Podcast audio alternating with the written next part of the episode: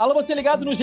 Globo, alô, você ligado no GE Fluminense. Acabou a molezinha, tá entrando no ar a primeira edição do nosso podcast em 2023, edição 260.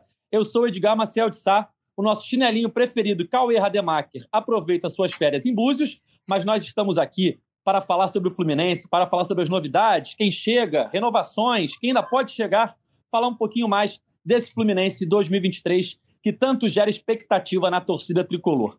Vamos começar anunciando a nossa escalação do dia. Gabriel Amaral, a voz da torcida tricolor. Tudo bem, amigo? Tudo bem, né? Conseguimos aí novembro, dezembro, janeiro, três meses invicto o Fluminense. Pode aí. contar aí. Três, três meses. Quantas vezes vimos o Fluminense Isso é três meses estatística. É, informação. Informação. Informação.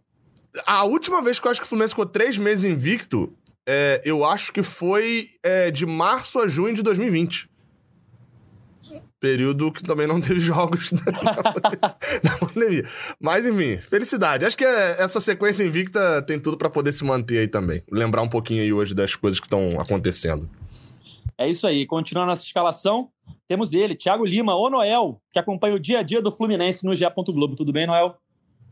Fala, Edgar. Fala, Gabriel. Eu ainda complemento três meses invicto em todas as categorias.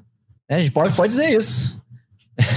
É, eu não queria ser X9 aqui, mas só um breve comentário que a gente ficou tanto tempo sem gravar podcast por culpa de Cauê Rademacher. Sempre. Sempre ele. E a gente vai falar aí das, das novidades, né? Mas rapidamente, acho que o, a diretoria do Fluminense entrou tão na pilha, né? Caiu tanto nessa questão de a torcida tanto bater na lateral esquerda, que o primeiro jogador regularizado nessa janela é o Jorge. A CBF antecipou a janela, abriu a janela hoje o Jorge já foi regularizado. Olha aí, informação para você, torcedor tricolor, que tanto sofreu com a lateral esquerda em 2022. Jorge é o nome contratado pelo Fluminense de alguns dias, vamos poder falar sobre ele pela primeira vez, porque como Noel citou, faz um tempinho que a gente não grava podcast, já estávamos sendo cobrados nas redes sociais pela torcida, pessoal falando, cadê o podcast? Esqueceram da gente? Estamos aqui. Cauê Rademacher tentou acabar com o nosso podcast, né? Ele nunca pode gravar, mas nós resistimos bravamente e aqui estamos para continuar falando do Fluminense com vocês em 2023. Para fechar nossa escalação, uma novidade: um reforço no time de setoristas do Fluminense no GE. Globo, Davi Barros. Tudo bem, amigo? Fala, Edgar, Gabriel, Noel. É, sim, por aqui tudo certo. Nova contratação, né? Não só o Fluminense que se reforça dentro de campo, mas também a cobertura tricolor também está reforçada. E feliz ano novo a, a todos nós e que seja um 2023 melhor do que 2022. E é isso, Jorge, para ir para chegar para teoricamente, né, o cara para ser o dono da lateral esquerda em 2023, né? É isso, eu já ia começar falando sobre o Jorge, Davi, porque hoje foi a coletiva de apresentação dele, né, dele, né? Você estava uhum. lá no CT do Fluminense, a lateral esquerda que tanto gerou problemas na última temporada. O Fluminense tinha o Cristiano e o Pineda, né? O Pineda acabou o contrato. O Cristiano é, pediu para ser negociado, né? Já não está mas treinando com o Fluminense. E ano passado, a verdade é que os principais nomes da lateral esquerda não eram laterais, laterais esquerdos, né? O Caio Paulista foi improvisado ali durante muito tempo, acabou tendo muitas partidas, né? Foi, acho que quem mais jogou na lateral esquerda no ano passado foi o Caio Paulista. É, no finalzinho do ano, o Calegari, lateral direito, foi improvisado ali também. E o Fluminense terminou a temporada com o Alexander, que é um volante, improvisado também na lateral esquerda. E arrisco a dizer que foi o melhor lateral esquerdo do ano do Fluminense foi o Alexander. E agora a gente começa a temporada 2023, Davi, com a chegada do Jorge, né, gerando expectativa. Um jogador que foi revelado pelo Flamengo, foi muito bem no Flamengo, foi vendido para a Europa, voltou para o Santos e foi muito bem no Santos também. E aí voltou para a Europa e teve uma lesão grave no joelho antes de chegar ao Palmeiras, onde não conseguiu ter sequência. Então ele chega no Fluminense buscando sequência e buscando resolver um problema crônico do elenco tricolor.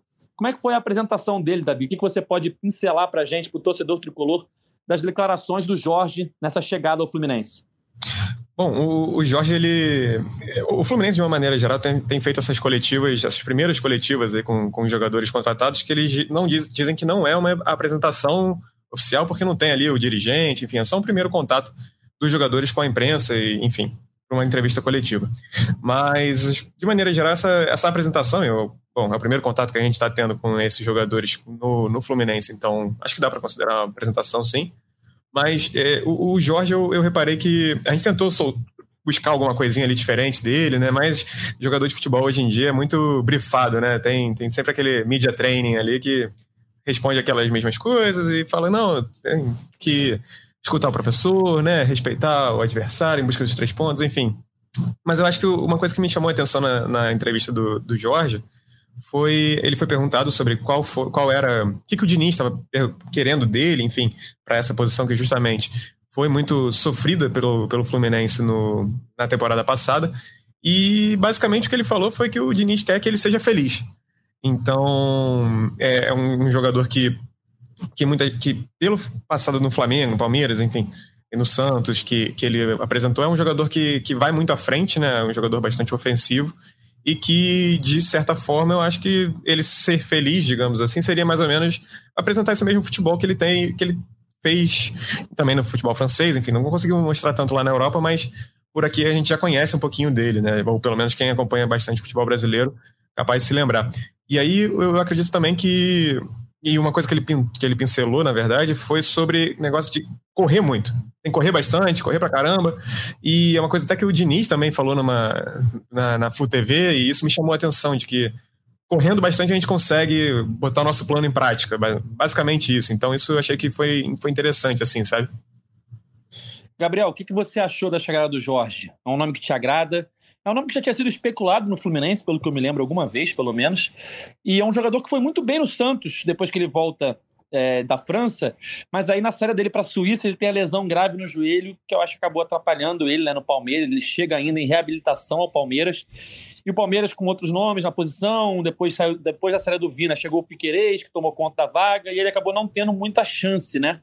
Como é que você, o que, que você espera do Jorge no Fluminense em 2023? De cara, eu, eu já gosto. Eu lembro quando o Cris Silva chegou, é, eu lembro de ter falado o seguinte, assim, eu falei, cara, esse cara vai ter que ter muita cabeça, porque ele já vai ser criticado na chegada. Então, é um obstáculo a mais que o jogador precisa ter. Ele não precisa ser bom, ele precisa ter cabeça também. No final das contas, o Cris Silva acabou não mostrando nenhum dos dois. É... Você fala por conta do preço dele, né? É, era. Era o preço, o fato de, dele estar tá na. Ele vir da Moldávia já era um negócio estranho. Assim, de, do tipo, caraca, foram buscar um jogador que nem joga. Aqui no Brasil você tinha jogado no máximo na Série B, no, no, no CRB, no Volta Redonda. Então, assim, já era um negócio assim que ele já teria que encarar de cara aquele negócio do, do, do, do jogador de time pequeno e tal, mas ainda veio com preço. Veio. A, a, a crítica já estava pronta desde o início. O Jorge é exatamente o contrário. Eu acho que ele já vem com outra cara. Assim, a torcida. É, você falou dessa especulação, se eu não tô enganado.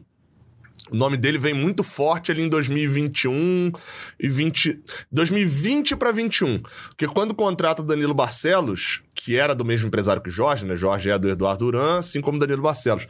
O Mário acho que chega a falar isso numa coletiva. Fala, ah, a gente tentou o Jorge. Tentou, ou ele não fala nominalmente, mas fala que outros laterais ganhavam 800 mil reais, ganhavam muito mais e tal.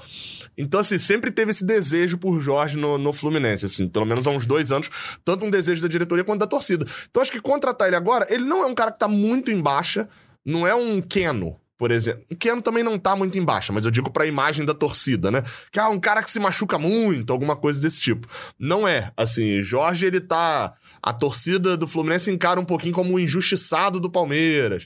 O Palmeiras não deu chance para eles. O Palmeiras tá num nível muito alto.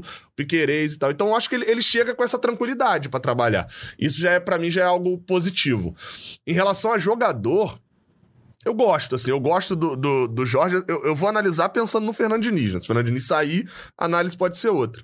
Mas eu gosto do, do, do Jorge, esse fator dele ter uma boa condução de bola, é, dele não ser um lateral que vai pro fundo o tempo inteiro, dele saber construir por dentro. E isso pro Fernando Diniz, se ele for é, é, é, deixar o Keno como extremo, né? Botar o Keno lá na ponta, igual ele fazia um pouco o Luiz Henrique, vai precisar de um lateral que saiba construir também. Eu gosto, assim, gostei da contratação. A negociação com o Palmeiras achei muito boa, os números ali da negociação. É, eu acho que é aquela negociação que, assim, ela é uma boa negociação, ela tem tudo para dar certo, só que é futebol, pode dar errado. Mas, pelo menos em janeiro, é uma negociação que, que me agradou. Assim, eu não, não sei se vai resolver o problema, mas pelo menos chega com cara de que resolve o problema. Lateral esquerda é muito difícil de contratar, né? É, é muito difícil de você achar. O, o, quem tem é igual goleiro. Quem tem, não tá vendendo, não tá liberando. E, e, e, quase ninguém tem. Então, assim, quem não tem tá tentando dar, que dê a sorte de que aquele que ele pegou, que o cara que ele trouxe da Moldávia vai jogar. Só que, só que no Fluminense não jogou, né? É naquela coletiva do Mário que ele fala da chegada do Danilo Barcelos, que ele cita aqui outros nomes de lateral esquerdo, que você falou, né? Que eram muito mais caros e estavam fora do, do, do padrão que o Fluminense podia pagar. Uhum. E logo depois o Jorge vai para o Palmeiras, né? Que é um time com uma situação financeira melhor e que pode pagar um salário exorbitante.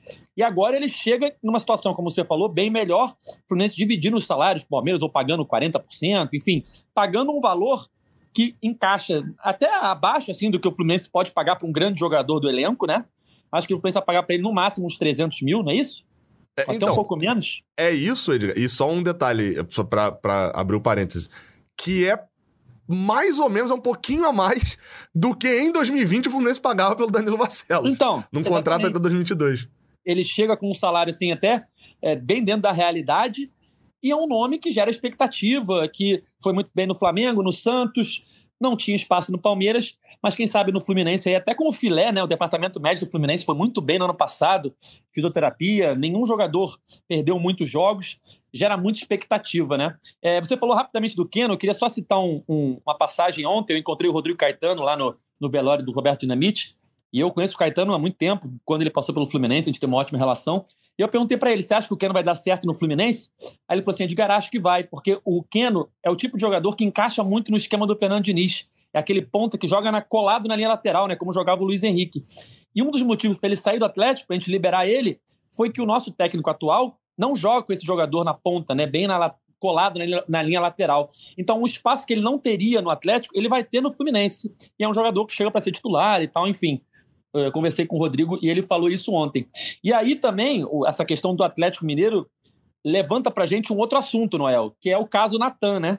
Que no último podcast a gente ainda falava que é, dos reforços já tinham chegado, que estavam perto de ser anunciados, e de um reforço que não era esperado, né, que era a permanência do Natan, mas que estava sacramentado, que ele ia renovar com o Fluminense, e desde então surgiu essa informação de que o Fluminense tinha desistido do Natan, porque ele desapareceu ali nas festas de fim de ano, não apareceu para assinar o contrato, e aí a gente chegou na informação, Noel, de que o Natan não queria mais voltar para o Fluminense, que ele decidiu com o pai dele de manter um projeto de carreira, de voltar para o Atlético Mineiro, que também não quer ele, né? O que, a gente pode analisar desse caso, Noel? Como é que você viu essa novela Natan? Eu, eu não sei se o Natan já apareceu, né? Em algum lugar. Eu acho que não. Ele tá, ele tá de férias ainda lá. É... Sim, de fato, é curioso porque acaba o Campeonato Brasileiro, o Natan pede lá no Atlético Mineiro para continuar no Fluminense. Então, quando o Fluminense fecha o pacotão, ele já contava com o Natan e o Natan do nada some, não responde ninguém, não, não volta para assinar um novo contrato. O Fluminense, obviamente, fica pistola, desiste do jogador. Aí o jogador aparece falando que desse negócio de projeto de carreira e tudo mais lá no Atlético, mas o Atlético solta comunicado que não não tá nos planos e já e, e o jogador já sabia disso, já tinha avisado o jogador que ele não estava nos planos lá. Enfim, é, o que, que, a gente imagina de todo um cenário desse é que o Natan, ou ele é completamente doido de largar um, um, um clube certo onde ele ia jogar, Libertadores e tudo mais, para não ter para não ter nada assim em vista, né? Que é muito difícil. Ou, ou de fato tem algum clube por trás conversando com o pai dele, que é o empresário dele. E esse clube não veio à tona ainda. Já se falou em Vasco, né? Mas é, não sei se foi oficialmente, alguém, algum repórter do Vasco já soltou essa notícia, eu só vi especulação. Enfim, eu curto acreditar que não existe clube por trás dele nessa situação, esperando o momento ali por trás, até para conversar com o próprio Atlético Mineiro. Ontem eu também perguntei pro, pro Rodrigo sobre o Natan, né?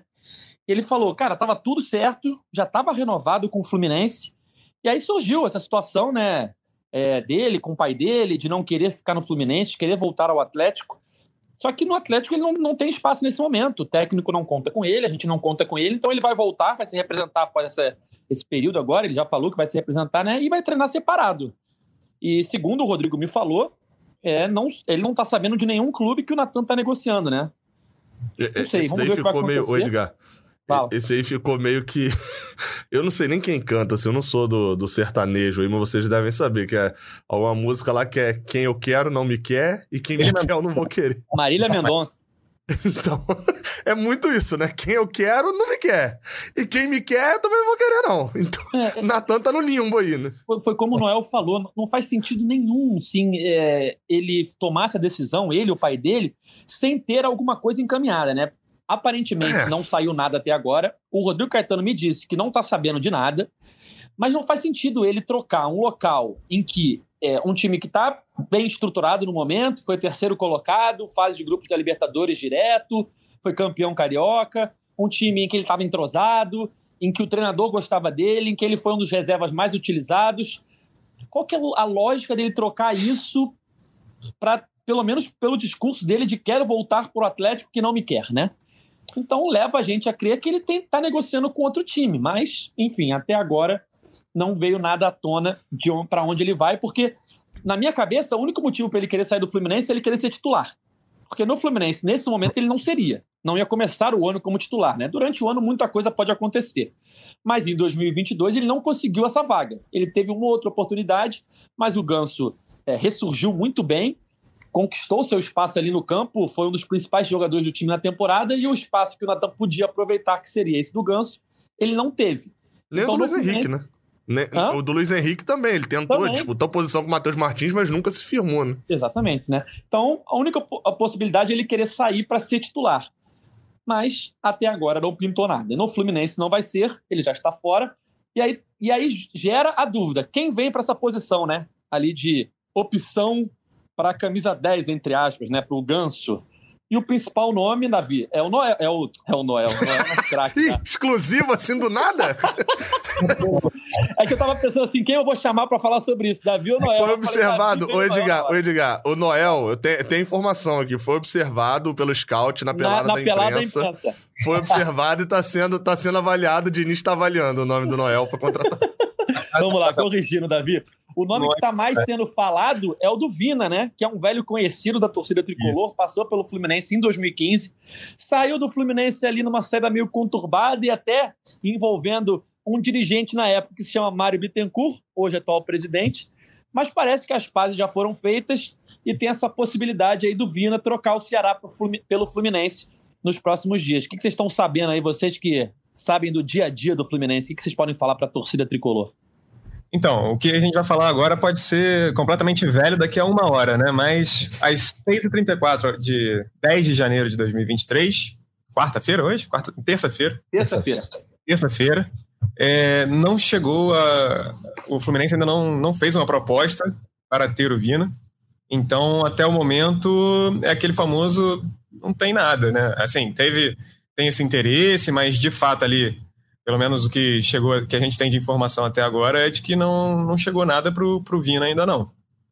É, o, o, de fato tem esse interesse, mas assim, o jogador foi oferecido pelo empresário, ele, o Vina ainda tem mais dois anos de contrato lá no Ceará, é, mas ele tem um salário considerado alto e o Ceará caiu para a segunda divisão, então isso pesa. Uhum. É, o, o Fluminense a princípio gostou do jogador, mas de, e deixou nas mãos do Diniz, entendeu? O Diniz está avaliando esse nome, decidindo se quer ou não. E o Diniz ainda não deu um retorno, até onde a gente sabe, ainda não teve essa, essa resposta para o Fluminense abrir negociação com o Ceará. Então a gente está tá uma novela, né? Tá virando é, uma novela. E, e, assim, de tendência, tendência a gente acredita, e até conversando aqui e ali, é que ele não, não fica realmente no Ceará. Além dessa questão do salário, é um jogador que tem mercado, né, também. Então, de repente, tem a possibilidade de algum outro time querer, enfim. É, lugar para jogar na Série A, acho que para o Vina não, não deve faltar. Mas é isso, é a questão do contrato. É aquele negócio, aquela resposta clássica de, de, empresário, às vezes, quando quer despistar, né? Ah, não, fulano tem contrato, vai cumprir até o fim, etc e tal, mas a gente sabe também que é um jogador que tem desperta interesse por, além do Fluminense de outros clubes, né? É, nessa posição do elenco, né, que fica um pouco mais carente com a série do Natan, a gente tem o Michel Araújo, né, que é um, uma opção ali, que até renovou o contrato hoje. O Fluminense estendeu o contrato do Michel até o fim de 2025. E tem, Gabriel, uma novidade. A gente não falou no último podcast, porque ainda não tinha sido anunciado, que é o Giovanni. Giovanni Manson, que veio do Ajax, categoria de base do Santos. E é uma super novidade, né? Porque eu não conhecia o jogador, né? Mas os vídeos dele eu vi algumas coisas ali positivas. Não sabemos como ele vai chegar, se ele vai se adaptar novamente ao futebol brasileiro, se ele tem mesmo a qualidade que ele mostrava, né? Nas categorias de base do Santos. Mas é um, mais um jogador aí para com, compor elenco e jovem, né? 20 anos esse negócio dos vídeos é. Eu, é óbvio, né? A gente vai buscar porque a gente quer ter pelo menos uma lógica ali de o que, que é o jogador e tal. Mas eu recomendo verem o vídeo do Caio Paulista. Se mandar esse, esse DVD pra Madrid o, o, o, Florentino Pérez vem aqui na hora buscar, tá? Vem, eu vou defender vem... Giovani, porque o Giovani foi comprado pelo Ajax. Caio Paulista não, não, então, isso que eu tô falando. O, o vídeo, ele para mim, ele, ele, ele, ele faz o corte para baixo. Se o vídeo do cara é ruim, aí você pode desistir que o cara não, não tem condições. Mas se o vídeo é bom, aí pelo menos você tem, tem alguma dúvida. É, mas, mas acho que é isso, assim. No caso do Giovani, esses vídeos, assim, de internet eles servem muito porque eu fui até quando, quando o Fluminense anunciou, anunciou, foi, acho que foi a última contra, a última condição do Fluminense que não tinha vazado em lugar nenhum, ninguém tinha sabido de nada, tinha sido em 2018 com o Natan Ribeiro. Acho que era a última que eu achei, pelo menos. Aí do nada anunciou, eu fui mandei uma mensagem pro amigo meu, que tem um canal do Santos, jornalista, Felipe Noronha. E aí mandei falei, cara, Giovanni, base do Santos, o que, que você tem para dizer ele? Nada, porque ele era da base do Santos no momento em que nem eu e nem ninguém assistia à base do Santos. E de fato, ele saiu, teve uma confusão com o Paulo Autuori na época. Eu fui ler um caso sobre ele e era a base do Santos era num nível de, de conturbado gigantesco. Então, assim, a gente não sabe praticamente nada. A gente sabe que o Ajax viu algo de bom nele. É, que é um, um é, é, fisicamente olhando assim, ele me pareceu meio pegar uma referência do Fluminense, meio Miguel, assim. É, Mais alto, né? Não, não, eu digo fi fisicamente no sentido de não aguentar, não sei se aguenta o profissional, entendeu? Meio Sim. Kaique, assim. É, é, eu esperava que indo pra Europa, quando eu fosse ver as fotos dele antes e depois, ele fosse ganhar massa. Ou alguns jogadores, você, você pega é, grandes jogadores, assim como Neymar, mas até outros como Alexandre Pato e tal, vão pra Europa e a primeira coisa que eles fazem em dois anos é ganhar força física e tal e ele não ganhou. Talvez até por isso o Ajax não tenha aproveitado também. É, então, assim, a gente não tem muito o que dizer sobre ele, não dá para poder falar muito. Eu, eu acho até, Edgar, que para essa posição, dando uma olhada é, é, bastante no time, o Diniz já subiu o Iago Ferreira, né, que é o, o, o outro Iago. Tem o Iago Felipe. Filho do Iranildo. O filho do Iranildo Chuchu que é ali esse jogador também que joga, jogava mais centralizado, jogava, disputava posição às vezes com o Gabriel Teixeira na base. Tem o Lima, mas que todas as referências que eu vi do Lima no Ceará, até no vídeo que eu produzi lá pro meu canal, elogiam muito o Lima jogando hum, como um meia mais aberto, algo mais John Arias, assim. Uhum. E, assim, a, a, gente vai rodar, rodar, rodar e cair na mesma coisa que a gente falou sobre o Natan. Quem é o reserva do Ganso? Não tem nenhum jogador igual o Ganso. É a mesma lógica do Diniz. Quem, ah, você vai substituir o Fernando Diniz por um treinador com a mesma lógica, com o mesmo perfil. Quem tem o perfil do Diniz? Ninguém. Quem tem o perfil do Ganso? Ninguém. Então, assim, o, o, o, banco vai sempre ter alguém que seja diferente. Não acho que o Vina seja esse jogador também, não é, é, até, opinando rapidinho sobre ele só, é, é, eu acho até que o Vina, ele até tem mercado, mas tem que lembrar que o primeiro time, o único time que ele deu certo depois de muito tempo foi o Ceará, que ele conseguiu ficar duas temporadas sem arrumar confusão, desde o Fluminense, no Náutico, no Atlético Paranaense, no Atlético, todos os times ele sai arrumando confusão. Só no Ceará que não teve, então isso querendo ou não é um fator também para ele ficar lá. Então, eu, eu, realmente, quando, quando renovou com o Natan, eu acho que a, a, torcida, um dos pensamentos da torcida era: pra que que tá renovando? Aí acho que agora, depois de um mês, eu acho que já.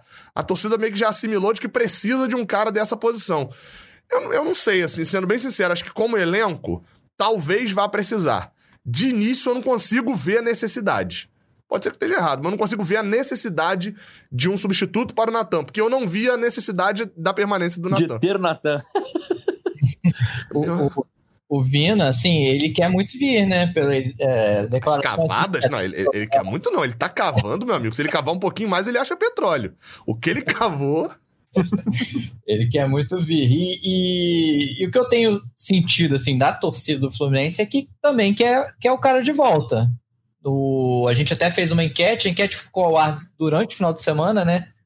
É, mas teve quase 10 mil votos lá e era a proporção era 73%, 74% queriam a volta do Vina. É, é, Ou seja, os dois lados querem, falta o lado do Diniz, né? Ei, vai ver de repente, assim, não, não é informação, não é mais achismo e baseado nisso até que o Gabriel falou. De, de repente, ele não, não fica muito nos clubes, né? Não, não tem fincado raízes, é, digamos no assim. No Ceará até tá um certo tempo. É, é três mas o Ceará é exceção. O Ceará é exceção. É o Ceará, exatamente. É, e é isso de, de repente, vai ver é o, é o que está pesando também, pra, até para essa demora né, de, de definição que a gente saiba, né? Porque a gente tinha até a informação de que na, não, segunda-feira vai definir, enfim, mas até agora não definiu nada, né? É, pode ser a questão da liberação, ele tem contrato longo com o Ceará, valores e tal. Eu não acho que o Ceará vai dificultar, não, tá? Até porque ele é um jogador que recebe um salário alto para você disputar uma Série B. Então, uhum. eu, eu, eu, não acho que o Ceará dificultaria, não. Mas, enfim, eu acho que essa é a principal questão aí, porque ele tem contrato longo, né? O contrato do Lima, por exemplo, era só até o final de 2023. Eu acho que do Vina até o final de 2024. Eles renovaram no ano passado, com pompa e circunstância, anunciaram a renovação, porque havia um, um, um assédio sobre o Vina, né? Depois de bons uhum. campeonatos brasileiros que ele fez pelo Ceará, e o Ceará conseguiu manter o Vina. Só que aí, com o rebaixamento, muda um pouco a questão. E o Fluminense precisando de um meio, o Vina querendo vir para o Fluminense, o Ceará talvez querendo se livrar de um jogador que ganhe alto. Enfim, tudo Só que pode tem outra historinha aí também, né, Edgar? Assim, é, é, até pra gente tentar de, de, uma forma que não fique como o Davi falou, né? Pode ser que o cara tá ouvindo isso e ele já sabe que Vina, ele já viu a foto de Vina com a camisa do Fluminense, ou ele já viu Vina falando, fico no Vozão, ou Vina tá no Leicester da Inglaterra também, Sim. a gente não sabe. É, assim, Vina era o dono, entre aspas, do Ceará. É, esse ponto que você falou do, do salário, ele quer muito vir e tal, ele tem um contrato de dois anos com salário alto. Ele toparia vir para o Fluminense reduzindo esse salário? O salário dele é alto, assim, padrão titulares do Fluminense. É o padrão germancano, é padrão. Vina não é um cara muito novo, que você ainda pode falar, não, dou um salário alto porque ele vai render uma venda. Não é. Ele tinha, além desse do salário, a gente sabe que muitas vezes o salário não é necessariamente o dinheiro que o cara ganha, é o status que o cara ganha, né? Às vezes o cara prefere ganhar um pouquinho a menos, mas ser o maior salário do clube do que ganhar mais e ser só mais um caso do Natan, assim, talvez seja até isso em relação ao Fluminense, né? Do, dele ser só mais um dentro do elenco. Vina ter, estaria saindo de um time que obviamente não é um, o maior, não é, não dá para comparar com o Fluminense, mas é um time de massa, é um time que lota estádio, é um time que se ele anda na rua, o torcedor tá vendo ele, tá cobrando, tá gostando, tá elogiando. Ele tá saindo de ser o rei de um time para vir pro outro ser banco. Assim, porque claramente Vina não vem para ser titular. Assim, ele pode virar titular, pode, mas não vem. É, é, ele tem um contrato de dois anos ainda com salário alto ele estaria vindo para quê? Para assinar um contrato também de dois anos com salário baixo? É, eu acho que é, é, aquele negócio, é, se ofereceu muito mais na hora da negociação, porque também essa, essa questão do Diniz, assim, a gente tá, tá, tá falando isso, né? É, são as informações que tem também. É, é, do Diniz, ali no final de semana, ele ia dar uma resposta. O Diniz tá com o jogador aí desde quinta-feira, o nome na mão dele. Tem uma semana aí já. O Diniz já tem essa resposta. Não é. Não é a, a, a, resposta do Diniz do sim ou não, só talvez que esteja hoje em dia já travando, né? É complicado, porque a gente também não tem informação, é o que o Davi falou, né? A gente vai perguntar, fala, não, não teve nada ainda. Não... Aí você vai do outro lado, também não, não teve nada. É, é, tá, tá no impasse, mas eu acho que essa situação do Vina aí talvez seja mais complicada. Aí se fosse um chutômetro, talvez até o próprio jogador aí nessa, nessa conta desse quebra-cabeça. Bom, é, vamos falar um pouquinho também sobre a Copinha? Tá rolando a Copinha, né, Noel? O Fluminense está aí classificado para a próxima fase. Pega o Atlético Guaratinguetá, é isso? Isso. Que não é aquele Guaratinguetá da Série B, não, é não Gabriel? É um outro É, aquele, aquele, aquele. É, ele virou clube empresa, faliu, não sei o que. Esse é um, é um novo time de Guaratinguetá. Né? É, e o Fluminense está 100%. O Gabriel, aliás, foi para Taubaté ver jogo, né? Fui. Enfrentou. Fui. É, é, fui de carro para ver a estreia, fui eu com, com o Fio. Aí o Fio voltou pro jogo da segunda-feira e ainda deu um azar, porque teve um deslizamento lá na, na Serra das Araras e ficou nove horas preso. Demorou acho que 15 horas para voltar no ônibus de Taubaté pro, pro Rio. Nossa Senhora! Mas o que, que, que, você tá achando da participação do Fluminense, Gabriel? Algum nome aí te chamando a atenção? Alguns nomes já conhecidos da torcida, né? No sentido de não de terem jogado no profissional, mas de terem se destacado na base, né? A gente tem o Arthur, a gente tem o Jefté, É, a gente tem o Johnny nas laterais, né? Jeff e Johnny. Johnny. É, um jogador que eu gosto muito é o Kaique Almeida, zagueiro que é, é jovem ainda, né? Acho que ele estava no sub-17 até outro dia, e eu acho que ele começou a ser titular na segunda rodada, porque o Felipe se machuca na primeira rodada, o outro zagueiro. Enfim, tem alguns nomes interessantes, né? Luan Brito. Luan Brito. É, que não, não terminar com a Vamos entrar no assunto Luan Brito daqui a pouco, porque tem essa questão do Porto, né? É, porque, porque assim, eu tava até olhando a matéria do, do GE, né, que é um padrão lá desde de 2012, né? A, a, uma matéria pré-copinha com alguém que. É, uma joia que, que vai.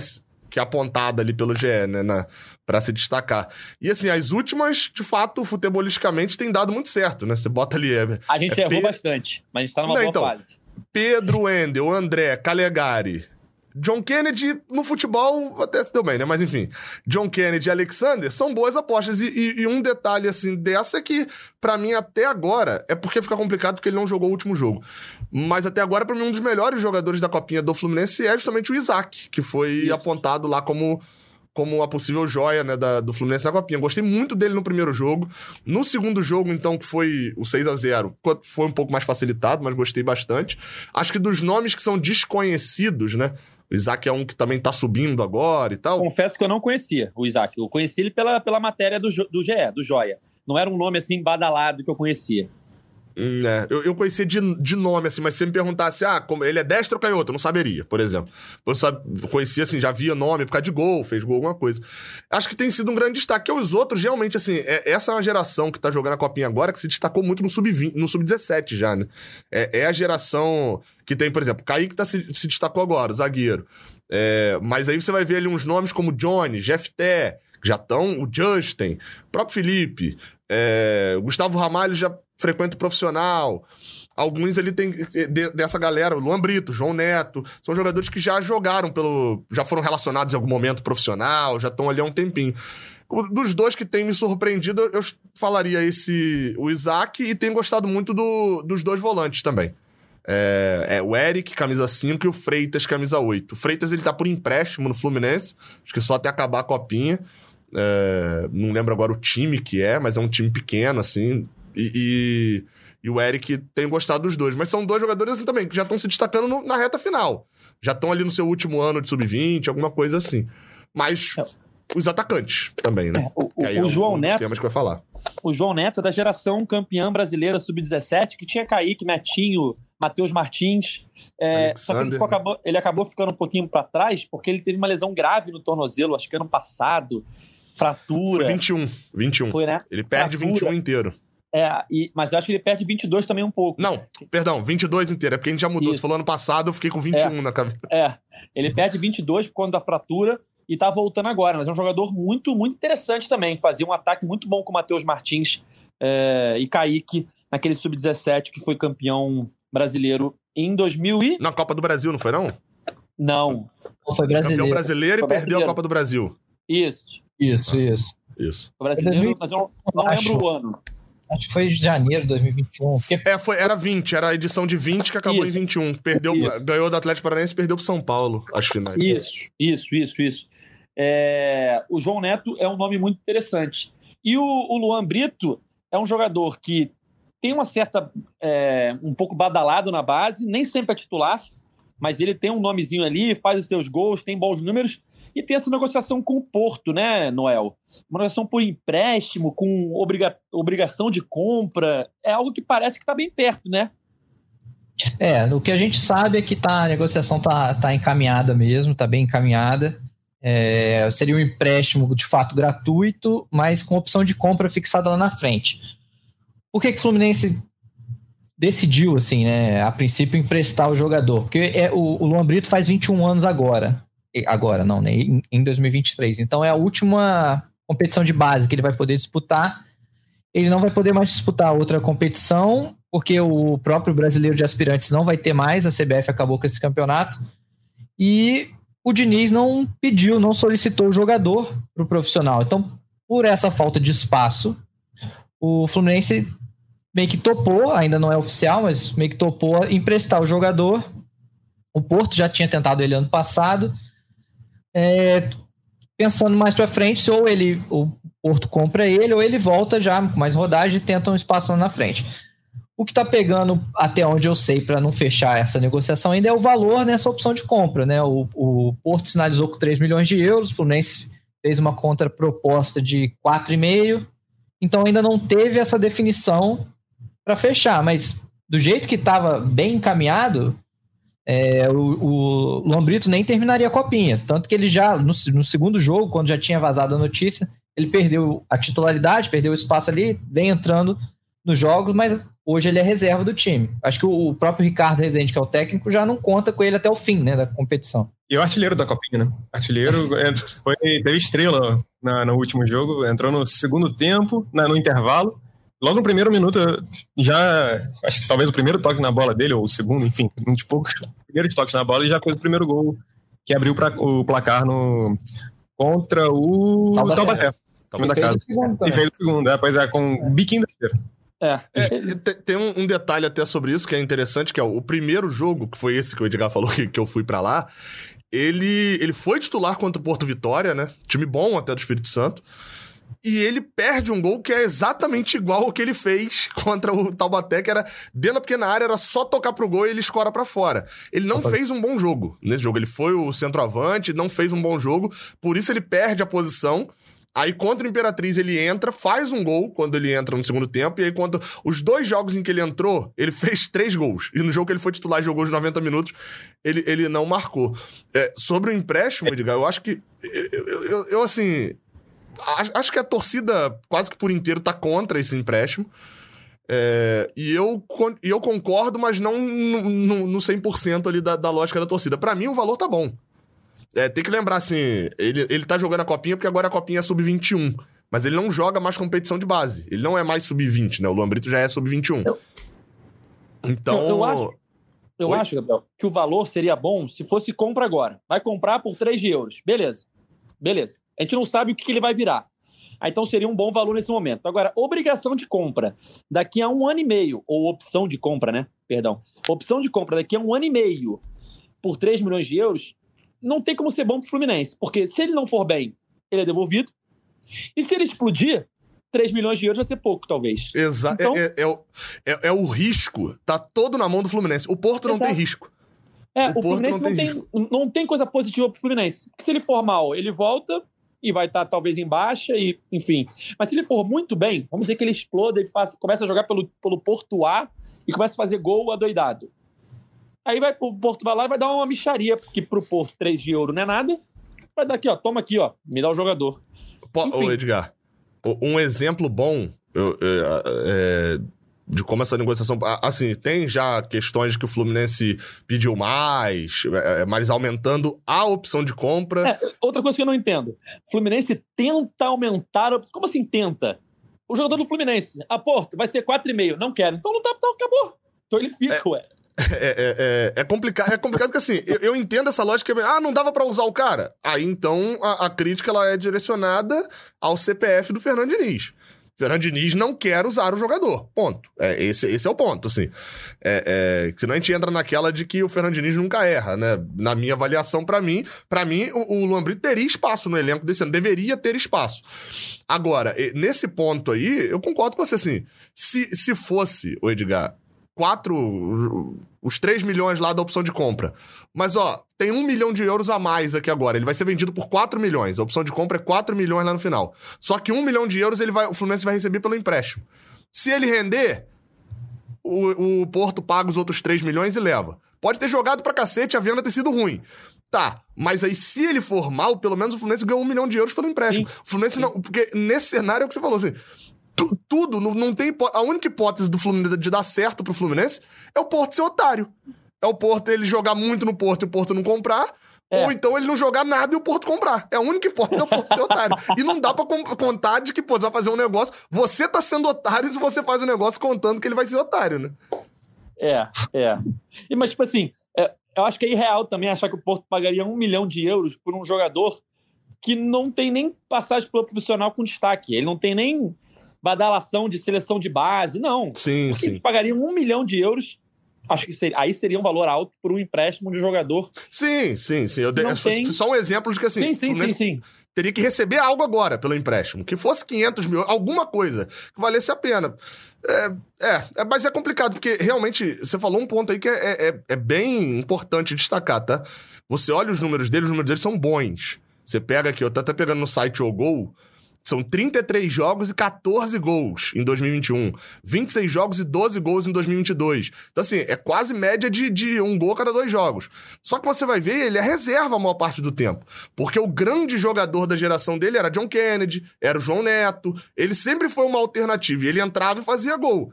Então ele, ele não é avaliado pela base e não dá nem pra vir com aquele discurso de ai, estão priorizando outros. Porque não, porque o pai dele trabalha no Fluminense. Se alguém se fosse reclamar de alguém priorizado, seria ele sendo priorizado.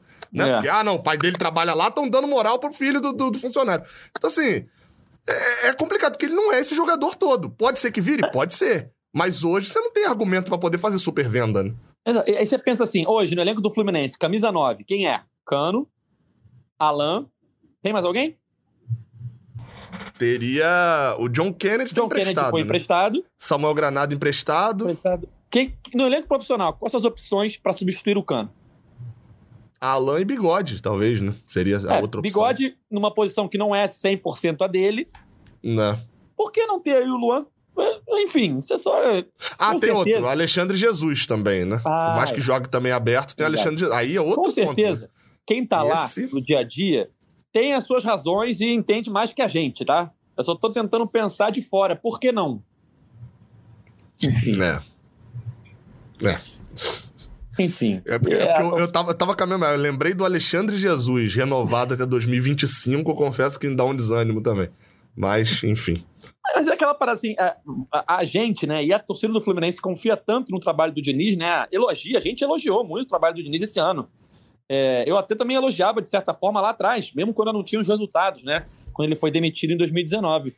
Então a gente também tem que acreditar e confiar de que o cara tá vendo alguma coisa ali que justifique a renovação, que justifique a não é, sim, sim. opção de ter o Luan no elenco. Enfim, a gente também tem que acreditar que o trabalho lá dentro, o pessoal tem informações que a gente não tem. Hoje em dia, então, ainda mais, né? Quando eu comecei a ser setorista, tinha muito mais acesso. Lá na década de 80, 70, nem se fala. Hoje a gente não tem acesso a quase nada, né? A gente não vê treino, a gente não vê nada. Então, a gente tem que, no mínimo, Noel, confiar que o cara lá dentro tem uma avaliação melhor que a nossa, né? Tem dados para avaliar melhor que a gente, né? Total, tem, tem um departamento de scout lá para isso, né? A gente é. podia ver se alguém divulgava alguma coisinha né, desses números, é planilha.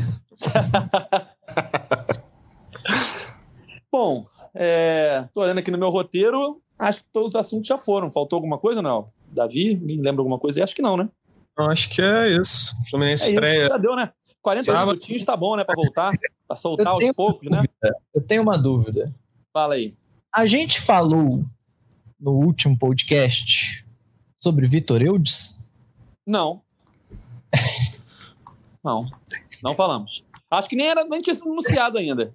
É, eu acho que não. Né? Entra então, no mesmo... Aí eu tenho outra dúvida. Temos muito o que falar sobre Vitor Eudes? Ainda não.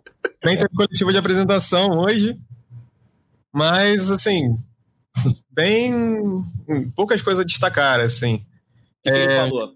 Pelo Cruzeiro, ele passou pelo Cruzeiro, foi revelado lá, enfim, conviveu com o Fábio e estava no Marítimo de Portugal. E disse até que por mais que jogasse num time B, que era o time B do Marítimo de Portugal, também aprendeu muitas coisas, enfim. E falou sobre o Diniz, destacou também a questão de, saber jogar com o pé, né? De, de, da necessidade de jogar com o pé num time do Fernando Diniz, que acho que isso pode ser bom para ele, enfim. Poucas coisas a se destacar, de fato, mas é, foi um, também foi apresentado, apresentado, teve essa coletiva hoje pela primeira vez aí. É, se a gente for comparar, né, o Fluminense ano passado tinha o Marcos Felipe como reserva imediata do Fábio você perdesse o Fábio ali, você tinha uma segurança, né, no Marcos uhum. Felipe. Acho que esse ano, nessa posição, o Fluminense entra enfraquecido, né? Porque se ele perde o Fábio, vai entrar o Vitor Eudes, que você não conhece, não tem essa rodagem, vai ter que mostrar valor, né? Vai ter que mostrar serviço ao que a gente não sabe se ele vai, vai corresponder. E o outro goleiro do elenco é o Pedro Rangel, né? Que é outro Isso. garoto. Mas é da base, é, é, é mais jovem. É, tem, é... Tem, não, então, mas aí que tem um detalhe sobre o Pedro Rangel e Vitor Eudes, né? O Pedro, o Pedro Rangel tem o mesmo número de jogos no profissional que o Vitor Eudes, né? Como profissional de elite, assim. Vitor Eudes tem dois, um pelo Mineiro, um pela Série B, o Vitor, Pedro Rangel tem dois pelo Carioca de, de 2021. Eu acho que é a única posição que o Fluminense entra pior do que 2022, que foi um bom ano. Acho que é só a posição de goleiro. Uh, uh, na zaga, tá igual ou melhor. É, na lateral, melhor. Na volância, considerando que a gente tá entrando no ano, né? Igual ou melhor, tá tudo igual, só sai o Wellington. No meio-campo, para mim, melhor, quando você bota o meio-campo como um todo. E no ataque, melhor por causa do Keno. Assim, de resto é tudo igual. A gente vai ter que ver muito fase de jogador, mas o gol é, é, a, é a, posição que a gente se enfraqueceu.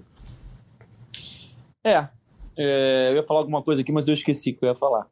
Mas é isso. Ah, lembrei. No gol, é, a situação do Marcos Felipe, eu tava, até estava ouvindo outro dia um programa de rádio, e os, caras comentando assim: não consigo entender essa saída do Marcos Felipe, que é um grande goleiro, e o Fluminense trazer um goleiro que ninguém conhece. O Marcos Felipe saiu porque ele quer jogar. Ele era titular, depois de muito tempo esperando, ele virou titular. Aí ele perde a posição com a chegada do Fábio. E depois de passar um ano mais na reserva, ele quer jogar. E o Fábio tem pelo menos mais um ano. Então, ele saiu para ser titular, ou, ou, tentar ser titular do Bahia, enquanto o Fábio está no seu provavelmente último ano de carreira, ou um dos últimos anos, para o Marcos Felipe tentar se destacar no Bahia e voltar como titular do Fluminense quando o Fábio sair, se aposentar. Pelo menos eu vejo assim. E aí, tendo essa situação de perder o goleiro reserva porque ele quer ser titular em outro lugar, o Fluminense foi atrás de um outro reserva pro Fábio. Então, mas, mas teve, teve até. Pô, agora, pior que agora eu não vou lembrar quem chegou a comentar isso para poder dar o crédito certinho mas de que o Vitor Eudes já estava negociado com o Fluminense desde do, do, meio do ano, antes de saber da saída do Marcos Felipe.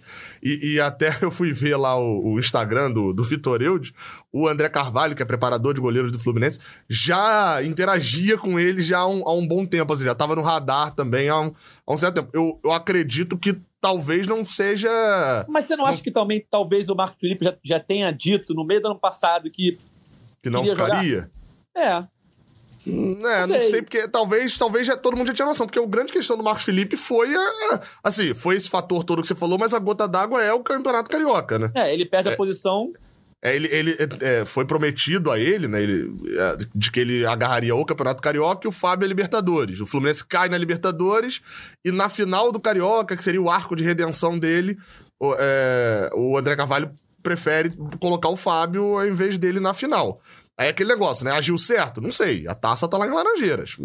Eu não sei, pelo menos isso tá lá. Mas, mas aí, a partir daquilo dali, ele é meio que o, o balde de água fria geral nele e ele fica. E, e, dali pra frente o Fábio não toma cartão amarelo, o Fábio não lesiona, não acontece nada com ele, então ele, ele joga até o final do ano. Eu não sei, assim, acho que hoje o cenário ideal pro Marcos Felipe, eu, eu gosto muito do Marcos Felipe, mas acho que o cenário pro Marcos Felipe, pro Fluminense, seria ele muito bem no Bahia e o Bahia comprar. Venda de goleiro não é muito comum. O, o Bahia estaria levando um bom goleiro, né? Teria ido bem. O Fluminense estaria fazendo uma venda de goleiro, que é muito raro. Mas eu me preocupo com o gol do Fluminense em 2023. É eu ia falar isso. 24, 24, perdão. Muito mais 24.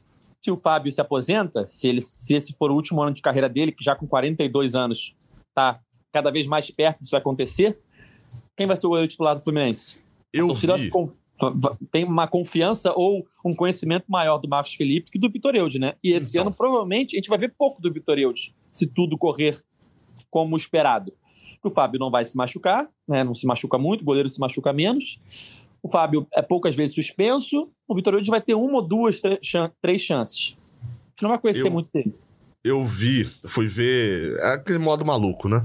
Eu fui fazer um vídeo lá pro canal sobre o Vitor Eudes e eu fiquei vendo melhores momentos do Marítimo B, quinta divisão de Portugal, aí base dele Cruzeiro, vendo vários melhores momentos lá para ver como é que era e tal. É, é, brabo, né? Porque também você só só erra quem só. O famoso aquele, né? Só bate quem erra. Então, só erra quem dá opinião. Eu não gostei muito, não. Confesso, sim. Esse corte pode viralizar no futuro. É, achei, é. então, achei uma insegurança além do, do, do, normal, assim.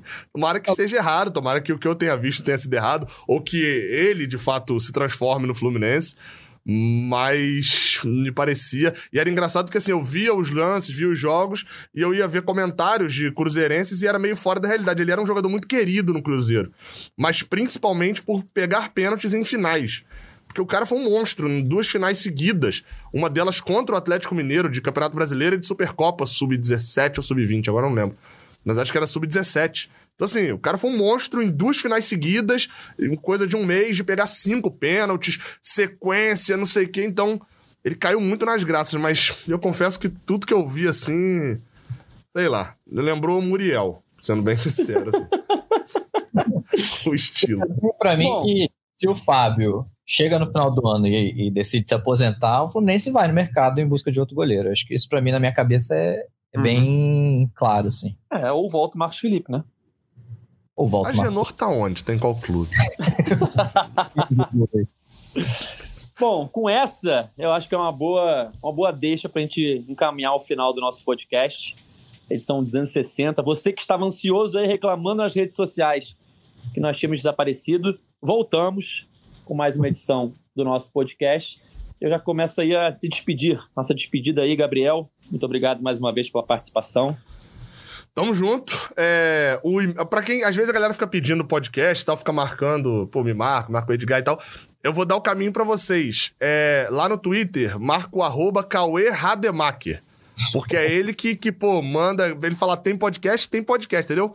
E aí, pode marcar lá ele, todas as, as críticas e sugestões, todos, Aliás, todo gol. Uma, uma, dica boa: todo gol que surgir de escanteio curto, você vai lá e marca o Cauê Rademar e fala aí, ó, gol de escanteio curto. Pode marcar ele lá que dá tudo certo. Aliás, podem marcar agora mesmo que ele tá de férias, só pra encher o saco dele lá, ficar pitando o celular.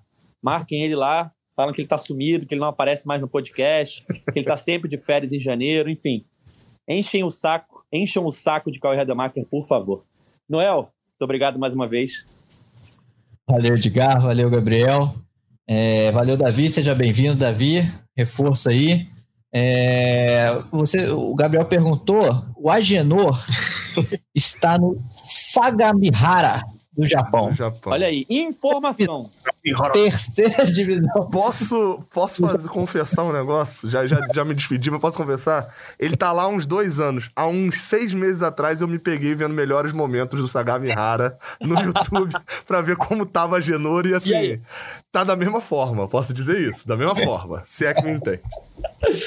Valeu, Davi, como o Noel falou, seja bem-vindo aí ao nosso podcast. Valeu, Edgar, Gabriel, Noel, todos que nos escutam. É, se falando do Cauê, né, que tá em. tá fácil para alguns, né? É, curtindo férias em Búzios, isso aí. Já, nem cheguei aqui e já, já sabia que ele era um pouquinho chinelo, então, de fato, vamos nessa, né? Porque são os humilhados sendo. serão exaltados, né? Os humilhados sendo humilhados. é isso, galera. Fim de mais um podcast GE Fluminense. Durante esse período de dezembro, janeiro, a gente não tinha data para aparecer aqui, mas os jogos estão voltando. O Campeonato Carioca começa nesses próximos dias e o Fluminense estreia no próximo sábado. Então, na próxima segunda-feira, teremos podcast GE Fluminense para analisar a estreia do Fluminense no Campeonato Carioca. Fluminense aí lutando pelo bicampeonato da competição, buscando aí mais um título. Fluminense que nos últimos anos conquistou pouco o Campeonato Carioca, mas agora, depois de, conquistar ano passado o título sobre o Flamengo, o Fluminense volta aí a disputar o Campeonato Estadual contra o Resende no próximo sábado, às 4 horas, no Raulino de Oliveira, iniciando a luta pelo bicampeonato estadual. Então a gente tem um encontro marcado na próxima segunda-feira para falar tudo sobre esse jogo. Nosso podcast ele está nas principais plataformas de áudio é só você procurar lá por GE Fluminense ou então no seu navegador ge.globo barra Fluminense. Esse podcast tem edição de Maurício Mota, a coordenação de Rafael Barros e a gerência de André Amaral. Valeu, galera. Até a próxima. Tchau. O Austin pra bola, o Austin de pé direito.